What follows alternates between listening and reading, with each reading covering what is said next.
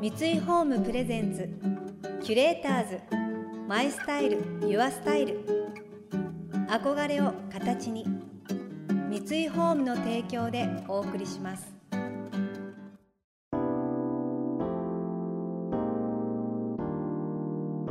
溢れる情報の中で確かな審美眼を持つキュレーターたちがランデブー。今日のキュレーターズは山脇理子です。渡辺ポンです。想像力を刺激する異なる二人のケミストリー。三井ホームプレゼンツキュレーターズ。マイスタイルユアスタイル。ナビゲーターは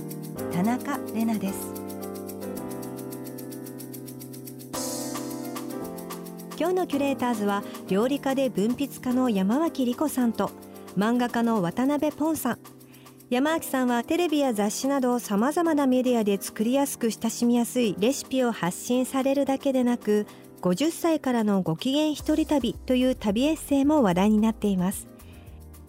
一方暮らしや心の中をテーマにしたコミックエッセイルポ漫画などを書いている渡辺さん。ご自身のダイエット経験を描いたシリーズややめてみたシリーズなどの売り上げが累計100万部を超える人気を誇ります。そしてこの度の最新作は人見知りの自分を許せたら生きるのが楽になりました。渡辺さんは人見知りとどのように向き合っていかれたのでしょうか？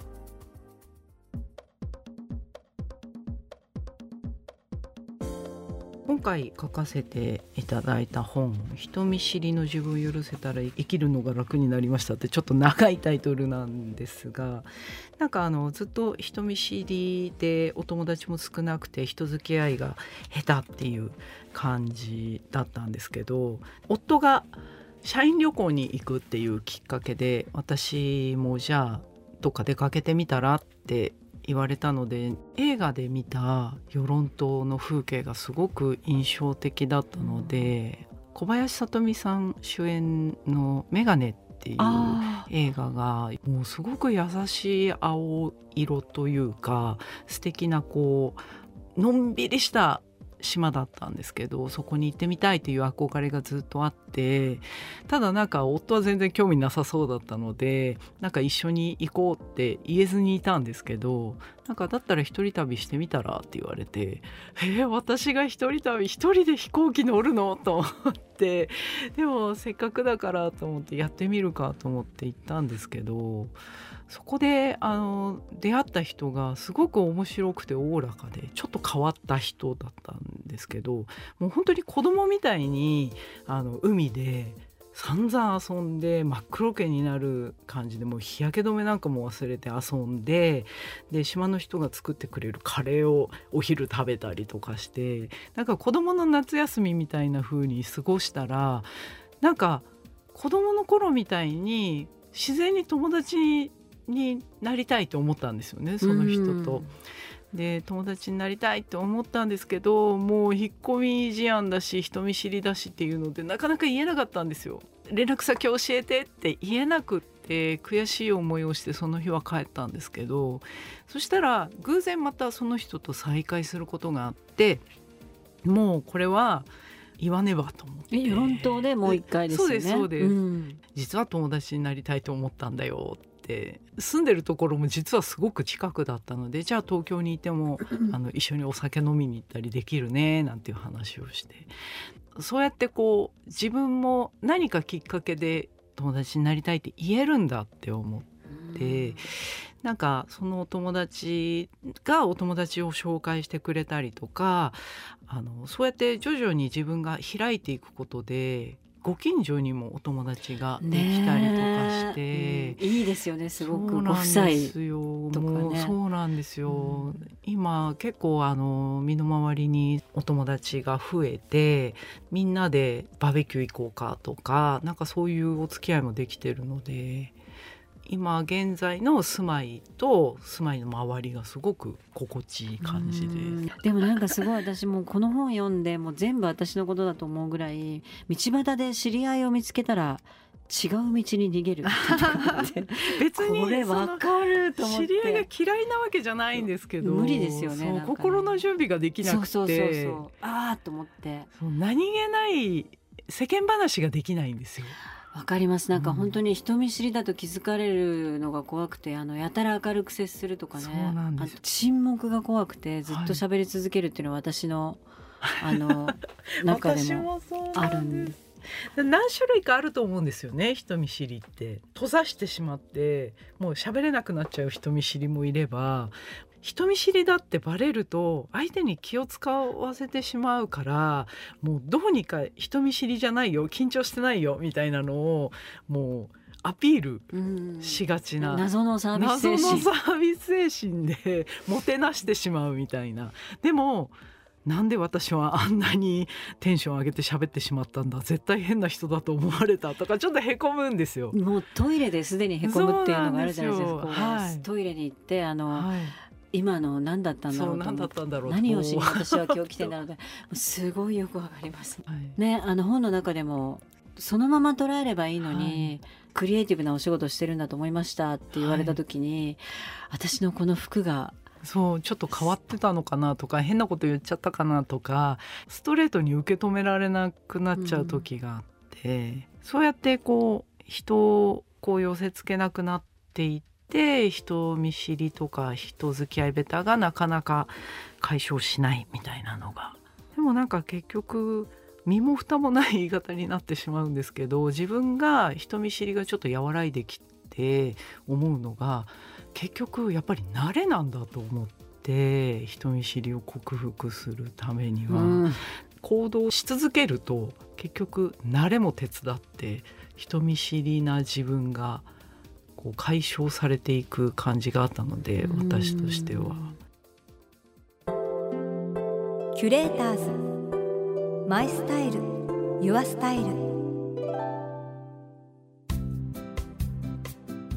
今日のキュレーターズは料理家で文筆家の山脇理子さんと漫画家の渡辺ポンさん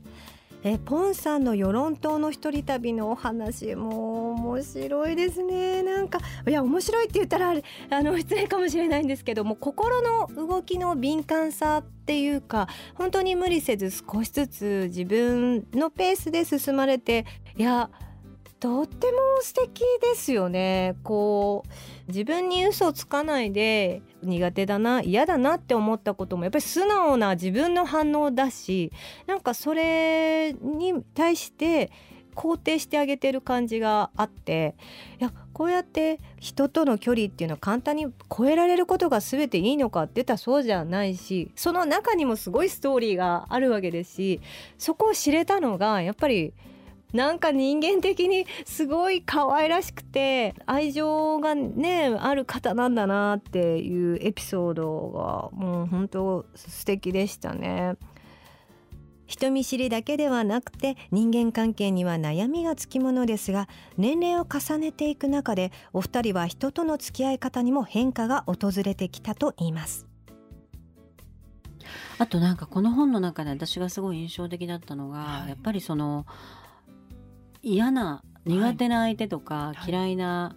ちょっとどうしても付き合うのが難しいなみたいなことを、はい。なんか頑張らなくていいみたいなはい。ところがあるじゃないですか。うん。それはすごいあの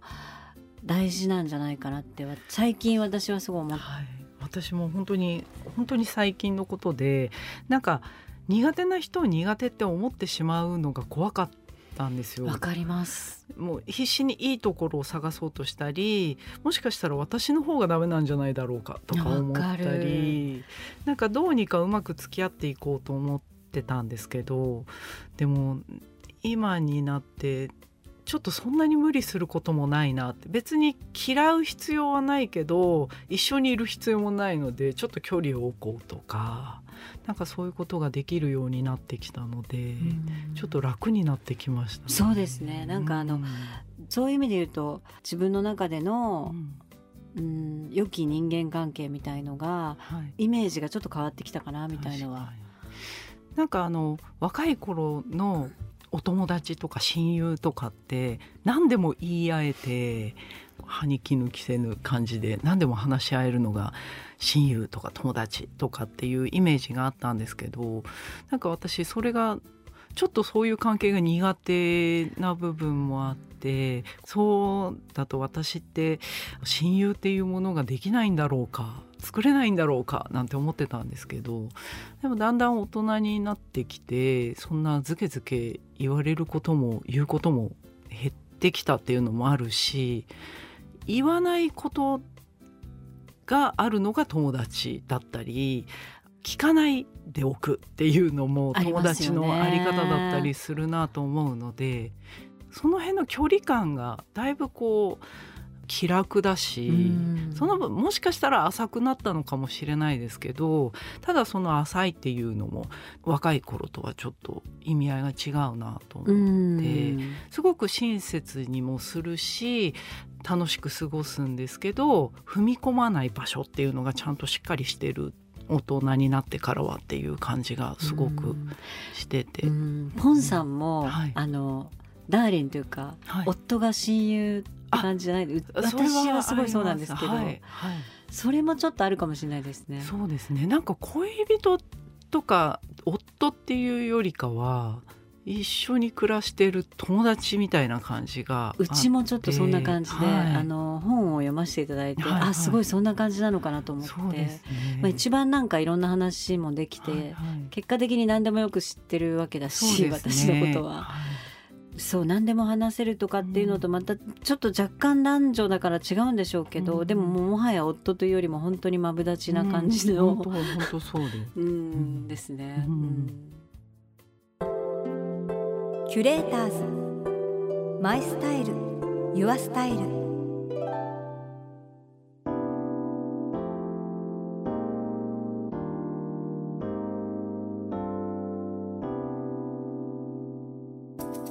田中れながナビゲートしてきました。三井ホームプレゼンツ。キュレーターズ My Style。Your Style。今日のキュレーターズは料理家で文筆家の山脇りこさんと漫画家のわたなべぽんさんとのお話をお届けしました。確かにその友達の定義ってやっぱり大人になっていくと変わりますよね。今私は40代ですけどもまた50代60代70代になっていったらまた違う感覚のお友達ができるかもしれないしそう思うとちょっと年を重ねるのが楽しみですよね。自分もどう変わっていくかわからないしそこでまた出会える友達もしかしたらまた再会するお友達また話すことも変わってくるかもしれないし相変わらずかもしれないし友達の存在ってね人生の面白みですね。わたなべぽんさんの最新刊が人見知りの自分を許せたら生きるのが楽になりました。角川から出ています。この番組では月替わりでプレゼントもご用意しています。今月はコーヒーの抽出カスを原料とした新しい素材を開発しエコでクリエイティブなコーヒーカップを作り出すドイツのブランド Kaffeeform の Weducer Cup Refined です。外側のダークカラーの層にはコーヒー豆のアップサイクル素材を使用し内装と飲み口にはリサイクルされたブナ材の繊維をベースにした革新的な素材で作られています。飲み物を毎日持ち歩きたいあなたの相棒にどうぞ。番組への感想やメッセージとともにご応募ください。またインテリアライフスタイルなどあなたの暮らしをより上質にする情報は web マガジンストーリーズのエアリーライフに掲載しています。今月のリコメンドトピックは心を解放する自然空間のアイデアです。詳しくは番組のホームページをご覧ください。来週も引き続き山脇さんと渡辺さんを迎えして一人旅の極意を伺います。それでは素敵な週末をお過ごしください。田中れなでした。三井ホームプレゼンツキュレーターズマイスタイルユアスタイル憧れを形に三井ホームの提供でお送りしました。